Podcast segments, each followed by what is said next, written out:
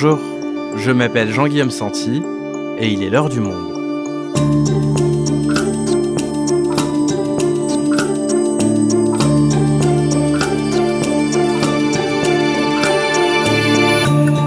Aujourd'hui, il y a quelques semaines, nous nous demandions si la gauche pouvait encore s'unir en vue de 2022. Faisons désormais le même exercice avec la droite car loin d'être rassemblée autour d'un même leader, cette famille politique est, pour l'instant, tout aussi partagée à l'approche de la présidentielle. Xavier Bertrand, Valérie Pécresse, Michel Barnier tenteront de s'imposer comme le candidat du parti Les Républicains, tandis que sur leur droite, Éric Zemmour, qui n'est toujours pas candidat déclaré, représente une menace pour le parti traditionnel héritier du RPR et de l'UMP. Sarah Belouezane et journaliste au Monde, elle suit la droite pour le service politique. Elle nous explique. Pourquoi la droite est-elle divisée? Un épisode produit par Adèle Ponticelli, réalisation Mathieu Gasnier.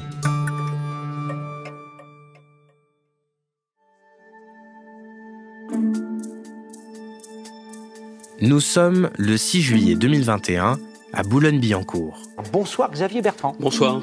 Dans le studio du JT de la Tour TF1, Gilles Boulot interroge Xavier Bertrand sur ses intentions avant le premier tour. Acceptera-t-il de participer à une primaire? La réponse est catégorique. Monsieur Boulot, ce soir, devant les Français, je suis candidat à l'élection présidentielle. Je suis candidat pour être président de la République. Je ne serai pas candidat à une primaire. Pas de primaire. Et Xavier Bertrand tient cette ligne depuis longtemps. En août 2020 déjà, il déclarait à Corse Matin Ma primaire, ce sera le scrutin régional des Hauts-de-France. Je ne veux plus de filtre entre le peuple et moi et je ne me soumettrai pas à des règles fixées par les partis politiques. Fort de sa victoire finale au régional donc, le candidat avait déjà tout tracé son destin en 2022, loin des partis.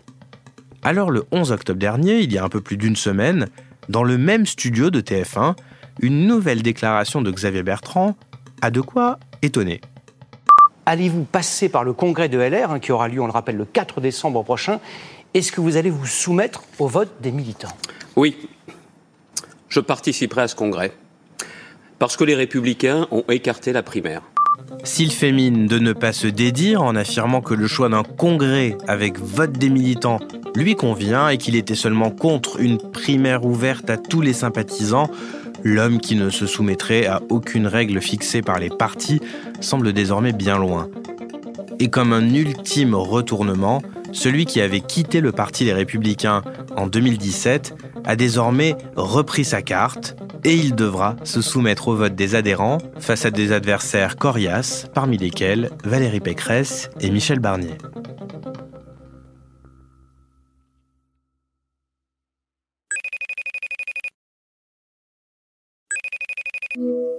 Allô Sarah, est-ce que tu m'entends? Oui, je t'entends, je suis là. Sarah, on va faire le tour des candidats à droite et essayer d'expliquer les difficultés que traverse cette famille politique. Alors on va commencer par Xavier Bertrand, donc. Quelle était sa stratégie? Il pensait vraiment qu'il allait réussir à faire en sorte que ses concurrents se retirent à son profit? Oui, Xavier Bertrand pensait être l'homme providentiel en fait d'une famille politique qui a toujours misé sur l'homme fort. Il misait sur le fait qu'il était devant dans les sondages et qu'il serait toujours devant dans les sondages et que euh, ça lui permettrait de dire aux autres bon bah en fait je suis meilleur, rassemblez-vous derrière moi et on va gagner comme ça. Sauf qu'en fait il s'est retrouvé que à chaque fois ils étaient dans un mouchoir de poche Parfois, Valérie Pécresse le rattrapait et Michel Barnier euh, ne l'entendait pas de cette oreille. Euh, donc finalement, euh, il a constaté que personne n'allait se retirer pour se mettre derrière lui et il a été obligé de, de manger son chapeau et de revenir dans sa famille politique. Et du côté de Valérie Pécresse, j'imagine qu'elle est contente d'avoir réussi à tenir, alors que longtemps on a pu imaginer qu'elle pourrait se retirer contre une promesse de poste, et finalement elle est toujours là. Oui, en effet, en fait, finalement Valérie Pécresse est toujours là. Alors elle, elle a toujours dit qu'elle serait toujours là. Hein. C'est vraiment, ce sont des projections que les observateurs, c'est-à-dire les journalistes, les autres euh, membres du, de la vie politique faisaient sur elle, en pensant qu'elle allait n'avoir jamais suffisamment un bon score pour euh, rester. Et en fait, elle a décidé qu'elle qu'elle resterait. Elle a fait euh, une bonne campagne régionale. Elle s'est lancée en juillet dernier. Elle a fait plutôt une bonne campagne cet été et elle reste. Et elle a en plus, euh, en effet, repris sa carte au mouvement, en fait, en se disant, je vais montrer aux, militants que j'ai toujours fait partie de cette famille politique, euh, qu'elle avait quitté, euh, il faut savoir, en 2019. Et donc là, elle est de, elle est de retour et elle reste. Et on a enfin Michel Barnier. Qui est-il et quelle est sa carte à jouer dans ce congrès? Alors Michel Barnier, c'est un ex-commissaire européen, un ex-ministre euh, aux affaires européennes, qui a négocié le Brexit. Et alors lui, en fait, il estime que, et, certains autour de lui bien sûr, qu'il a une stature d'homme d'État parce que il s'est toujours euh, assis. On dit de lui qu'il s'est toujours assis à la table des, des, grands dirigeants européens parce que il connaît Boris Johnson, il connaît euh, Theresa May, il connaît Angela Merkel. en fait, il connaît tous les dirigeants européens. Et donc, beaucoup disent de lui que il aurait plus la stature euh, d'homme d'État que les autres. Sachant en plus que lui n'a jamais quitté le parti, c'est-à-dire il n'a jamais fait de déclaration fracassante en disant euh, je quitte ma famille politique car elle serait plus ceci ou moins cela. Et enfin, on a deux autres candidats, Éric Ciotti et Philippe Juvin. Pourquoi est-ce qu'ils se présentent eux? Alors, faut juste préciser qu'on a encore un troisième candidat en fait plus récent qui s'appelle Denis Père, qui est un entrepreneur dont la candidature a été acceptée à ce stade. Donc, euh, pour ce qui est de Philippe Juvin et d'Eric Ciotti, qui sont quand même plus importants que Denis Père, dont on ne sait pas vraiment ce qu'il vient faire dans cette affaire, c'est pour peser par la suite. En fait, c'est pour que leur ligne politique soit représentée et quand éventuellement ils aient des des postes, des bons postes. Sarah, il y avait Abel Mestre qui me disait dans un épisode du podcast consacré à la gauche que ça a toujours été naturel pour la gauche d'être divisée en plein de courants. Ça fait partie de sa culture. Et que même en 81, quand Mitterrand gagne, il y avait beaucoup de candidatures à gauche. On a l'impression que la droite est beaucoup moins à l'aise avec ça. Pourquoi? En effet, en fait, la droite, euh, ça a toujours été un, parti d'ordre et d'autorité. Ça a toujours été un parti où finalement c'est le chef qui devient automatiquement candidats à la présidentielle. Ils, se sont toujours structurés autour d'un leader charismatique. Combien même il y aurait eu des, ce qu'on appellerait des courants, même si à droite il n'y en a pas vraiment, mais bon, des, des lignes un peu. Le chef, en fait, et la perspective de gagner autour, derrière ce chef, euh, structurer le parti. Il est soudé, en fait. Euh, là, aujourd'hui, ils n'ont pas ça. Donc en fait, ils sont, euh, bah, ils sont, on dirait, comme un canard sans tête. Donc ils savent plus à quel sein se vouer. D'autant que ils sont tous complètement traumatisés par ce qui s'est passé en 2016 hein, et 2017, c'est à savoir la primaire où il y a eu euh, des débats qui ont été très durs, des divisions, des, des chapelles. Où ensuite, quand ils ont choisi le candidat, quand ils se sont réunis, ils n'ont pas réussi vraiment à se, à se pardonner des mots, des phrases qui ont été prononcées. Il ne sert à rien de parler d'autorité quand on n'est pas soi-même irréprochable. Qui imagine un seul instant le général de Gaulle mis en examen? Et au final, ça fait cinq ans que ce parti n'a pas vraiment de de, de leaders charismatiques. En fait, ils ont eu un moment, il y a eu Laurent Wauquiez qui envisageait d'utiliser la direction du parti comme euh, tremplin pour devenir candidat à la présidentielle, mais ça n'a pas marché. En fait, ils l'ont débranché. Et puis ensuite, ils ont eu Christian Jacob, qui est le patron du parti, mais qui n'a aucune ambition de devenir euh, président, mais qui a voulu faire émerger François Barouin, dont ils imaginaient qu'il serait peut-être ce leader charismatique qu'ils cherchent et qu'ils attendent, et qui et finalement qui, qui n'a pas voulu se présenter à la présidentielle. Donc ils sont perdus, ça fait cinq ans qu'ils sont perdus et qu'ils attendent qu'une tête émerge.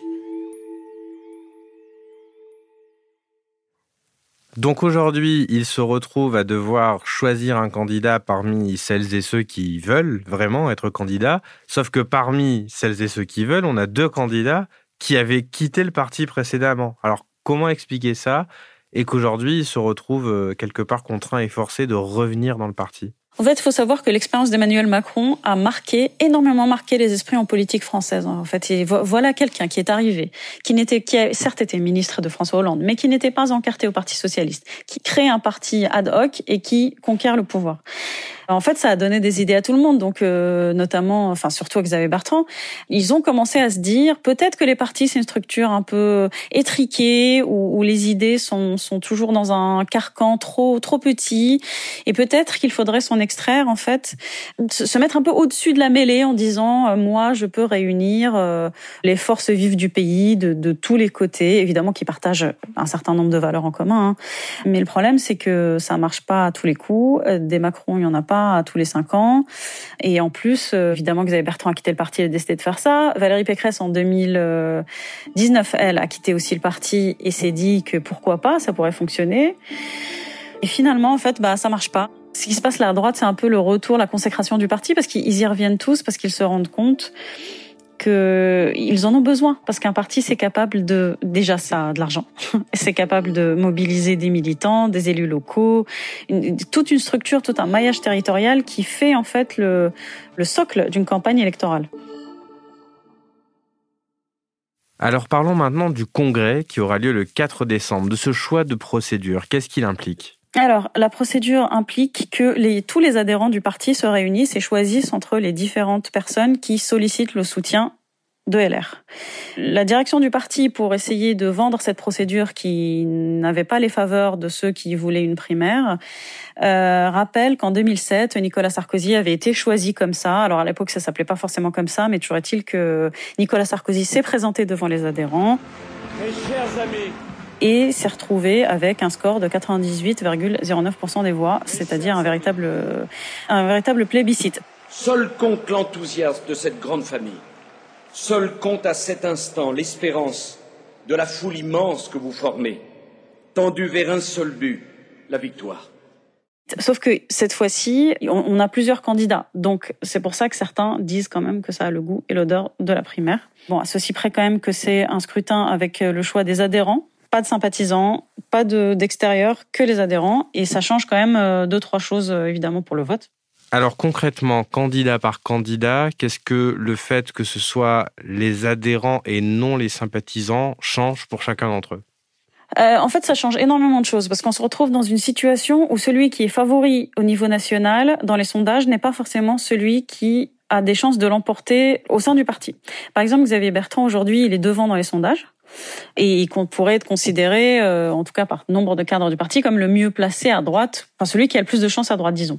Mais comme il a quitté le parti en 2017, et que les militants qui restent sont des militants très attachés à la loyauté, à finalement à LR, ils lui reprochent ce qu'ils estiment être une trahison. Ils lui reprochent d'être partis au pire moment du, alors leur, pire moment au moment où, en fait, en 2017, où ils avaient perdu, où ils avaient plein d'élus qui, qui, les quittaient pour aller chez En Marche. D'ailleurs, en début septembre, les 4 et 5 au Parc Floral, quand euh, les jeunes LR ont fait leur rentrée, euh, Xavier Bertrand, dans la photo, a été présenté parmi les vainqueurs des régionales, a été copieusement hué par le public. Ça montre donc qu'il n'est pas attendu comme euh, à l'intérieur, comme il le serait à l'extérieur du parti. À l'opposé, Michel Barnier, lui, il est resté euh, au parti. Et en fait les présidents de fédération, les, les, les, députés, les cadres du parti qui vont à la rencontre des adhérents, qui font des réunions publiques, le sentent qu'en fait c'est aujourd'hui le favori des militants, c'est Michel Barnier. Parce qu'ils disent de lui qu'il a évidemment la stature, le fond, etc mais que il a aussi la loyauté pour le parti.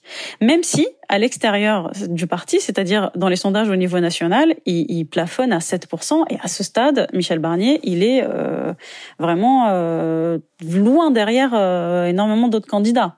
enfin, il reste Valérie Pécresse, elle, elle est prise en tenaille entre parce qu'elle n'a aucun des deux avantages, c'est-à-dire qu'elle n'est ni celle qui est mieux placée dans les sondages à l'extérieur, ni celle qui a pour elle d'être fidèle au parti à l'intérieur, puisqu'elle est partie en 2019.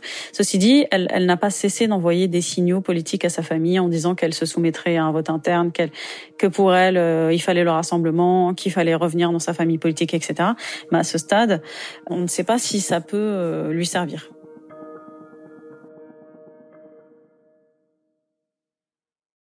Ok, donc on a vu que ce changement de procédure peut vraiment changer la donne parce que tout simplement l'électorat est différent. Alors parlons-en. Quel est le corps électoral du Congrès? Euh, Qui sont les adhérents? Qu'est-ce qu'ils pensent? Et quelle est donc la ligne politique la mieux placée pour l'emporter? Alors les adhérents, il faut savoir qu'il y a eu une, hémorragie. Euh, en 2017, ils étaient euh, moins, un peu moins de 300 000, ils étaient 200 000 et quelques. Ensuite, ils sont redescendus à, à 60 000 à une époque, et puis là, ils sont autour de 93 000, je crois, parce qu'il y en a quelques milliers qui ont adhéré en 15 jours depuis l'histoire du Congrès. Mais ça a concerné tous les partis. Hein. Il y a eu un désamour des partis politiques depuis 2017, ce qui fait que ceux qui sont restés, c'est le noyau dur, c'est le cœur du cœur des républicains. Ce sont des gens qui sont plus à droite que les sympathisants et surtout que les élus ce sont des gens qui, adorent Laurent Wauquiez, qui, par exemple, est extrêmement populaire parmi les adhérents. Et, et, quand on va dans les réunions publiques, à chaque fois, il y en a toujours quelques-uns qui euh, évoquent le nom d'Éric Zemmour et s'interrogent sur pourquoi pas, pourquoi pas Louis. Et donc la présence dans le débat public d'Éric Zemmour, elle change la donne pour les candidats aujourd'hui? Oui, absolument, parce que ses idées infusent et il, est assez populaire parmi euh, les, les, militants et il séduit aussi un peu l'électorat de droite. Ce qui fait qu'aujourd'hui, ils sont tous dans une position un peu délicate d'équilibriste. Ils lui trouvent des qualités, ils disent toujours nous partageons un certain nombre de choses, ils soulèvent les bonnes, les bons débats, etc. Mais qu'en même temps, euh, ils, ils, sont obligés de dire qu'il va trop loin parce que c'est pas non plus les idées de cette famille politique là. C'est euh, Éric Zemmour est quand même, il est d'extrême droite. Donc il commence à lui taper dessus euh, doucement, euh, mais c'est toujours très compliqué pour eux de, de, trouver le bon positionnement face à cet ovni, ce qui est devenu pour eux un ovni en fait. Sarah, parlons maintenant des idées. Quelles sont les lignes politiques qui s'affrontent aujourd'hui au sein du Parti des Républicains et donc au sein des candidats au Congrès? Alors, comme on le disait au début, comme il n'y a pas de chef, il y a énormément d'idées qui s'affrontent. Il y a énormément de nuances de droite, en fait, au sein de LR aujourd'hui. Par exemple, euh, il y a une partie de la droite aujourd'hui, parmi les sympathisants et parmi les militants, qui, qui est plus radicale, plus euh, à droite de la droite, évidemment sans atteindre l'extrême droite encore, mais ce qui fait que par exemple sur le, les questions régaliennes, sur euh, l'immigration, l'autorité, euh, la sécurité, les candidats pour donner des gages ont été obligés de, de d'aller quand même plus euh, à droite. Euh, ce qui, par exemple, euh, ils font tous ce qu'ils faisaient pas avant. Maintenant, ils font tous le lien entre délinquance et immigration, terrorisme et immigration. alors évidemment, il n'y a, a, pas de, non plus de discours identitaire pour l'instant, comme Vauquier a pu en faire à une époque, mais quand même. Par exemple, Xavier Bertrand, lui, souhaiterait fixer un quota d'immigrés tous les ans à l'Assemblée nationale. Euh, Valérie Pécresse, lors d'un discours à Brive-la-Gaillarde, a lancé comme ça devant la, le public euh, la place des clandestins, c'est dans les charters.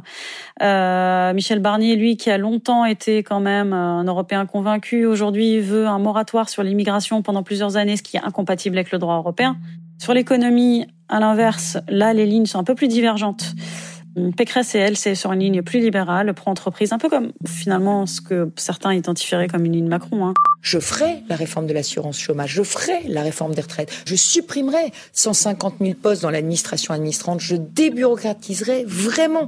Euh, Xavier Bertrand, lui, il tient à son image qui est plus sociale, notamment quand il était dans sa région où il a énormément fait pour l'emploi, ou du moins en tout cas il a énormément parlé de ce qu'il allait faire pour l'emploi. Euh, là, récemment, il a proposé en tant que candidat l'augmentation de tous les salaires nets pour qu'ils arrivent, pour que le salaire net minimum arrive à 1500 euros par mois. En fait, il, lui, ce qu'il souhaiterait, c'est rassembler aussi une France de centre-gauche qui trouve que Macron est trop libéral sur ces questions-là. Il y a quelque chose que je comprends pas, Sarah, c'est si au final, aujourd'hui, jouer le plus à droite possible est un avantage par rapport aux, électeurs de droite en général, aux militants aussi, pourquoi est-ce que Laurent Wauquiez ne s'est pas présenté alors qu'il incarne en fait cette ligne-là à droite aujourd'hui? Wauquiez sait qu'il est populaire parmi les militants, mais sait aussi que son image euh, devant les Français est dégradée. Il sait que 2022 c'est pas son heure. Euh, il sait que la primaire éventuellement, peut-être, enfin en tout cas, ou un congrès, pas une primaire, il l'aurait remporté, mais la présidentielle, il sait très bien que pas du tout. Donc certains lui prêtent des envies de récupérer le parti en 2022. Si d'aventure le parti perd, il se dirait que, alors ça évidemment c'est ce qu'on dit de lui, lui ne s'exprime pas jamais. Et, évidemment il, il, nierait ça si on lui posait la question, parce que personne ne peut dire qu'il veut que son parti perde, mais toujours est-il qu'on lui suppose que lui ce qu'il aimerait c'est récupérer le parti en 2022 pour l'emmener à la victoire en 2027. Tu dis reprendre le parti, Sarah, mais si les républicains perdent en 2022, ça fera trois élections présidentielles d'affilée après 2012 et 2017 que ce parti perdra euh, l'élection suprême. Alors pour un parti qui depuis 1958, en tout cas pour ses ancêtres, le RPR, l'UMP, etc., remportait très régulièrement l'Élysée, est-ce que vraiment cette formation peut survivre à un troisième échec? La réponse est que très probablement non. Non, s'ils ne sont pas au second tour, le parti va exploser. En fait, ce sera plus qu'un tas de cendres. En fait, il faut voir que les candidats qui se présentent là, et puis le nombre de députés, etc., en fait, se sont lancés à une époque où ils pensaient que la droite était un parti de gouvernement, qu'à un moment ou à un autre, l'un d'entre eux accéderait à l'Élysée, euh, ou bien à un ministère important. Là, ça fait depuis 2012 qu'ils ne sont plus au pouvoir. il y en a plein qui rongent, leurs freins, attendent, attendent des quadragénaires, des énarques, qui souhaiteraient être ministres et qui le sont pas Donc, si LR perd encore une fois ou n'est pas au second tour, tous ces cadres ils finiront par aller dans, les, dans, dans des formations plus prometteuses à cet égard. Et alors où est-ce qu'ils iront? Et c'est là que les fameuses nuances jouent. Donc il y a ceux qui iraient peut-être euh, à l'extrême droite et ceux qui en fait sont compatibles avec Macron et qui iraient chez lui euh, parce qu'il y a plein de gens chez LR qui pensent exactement comme lui et qui d'ailleurs ont voté les lois qu'il a proposées. Il faut savoir et il faut se rappeler aussi que la droite euh, chez Macron, elle est partout. Hein. Elle est à Bercy, euh, elle est à Matignon, elle est au ministère de l'Intérieur. Euh. donc finalement, il y en a plein aussi chez LR ou qui sont encore là parce que Macron n'est tout simplement pas venu les chercher. D'autant en plus que là, ils ont un nouveau véhicule par lequel ils pourraient s'engager chez lui, qui est le nouveau parti d'Edouard Philippe. En fait, il pourrait très bien dire, regardez, Edouard Philippe, après tout, il est de droite, on va chez lui, on va pas immédiatement chez Macron, mais c'est lui qu'on suit. Comme ça, ça leur permet d'atterrir doucement chez Macron sans passer pour euh, des traîtres à leurs euh, idées ou à leur famille politique. Et du coup, Sarah, après cette recomposition, euh, finalement, ça ferait d'Emmanuel Macron, de En Marche, le nouveau grand parti en fait de la droite traditionnelle. Oui, c'est ça. En fait, finalement, Macron aurait terminé la recomposition qu'il a commencée en 2017. En fait, euh, la droite euh, se réunirait à nouveau autour d'Emmanuel Macron, qui serait le, cette nouvelle structure. Merci Sarah. Merci Jean-Guillaume.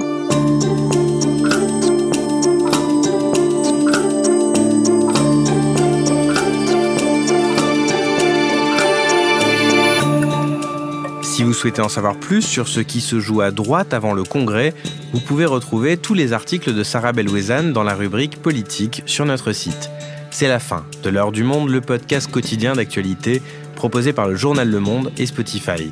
Pour ne rater aucun épisode, vous pouvez vous abonner gratuitement au podcast sur Spotify ou nous retrouver chaque jour sur le site et l'application lemonde.fr. Si vous avez des remarques, suggestions, critiques, n'hésitez pas à nous envoyer un email à l'heure du monde, lemonde.fr. L'heure du monde est publiée tous les matins, du lundi au vendredi. On se retrouve donc très vite. À bientôt.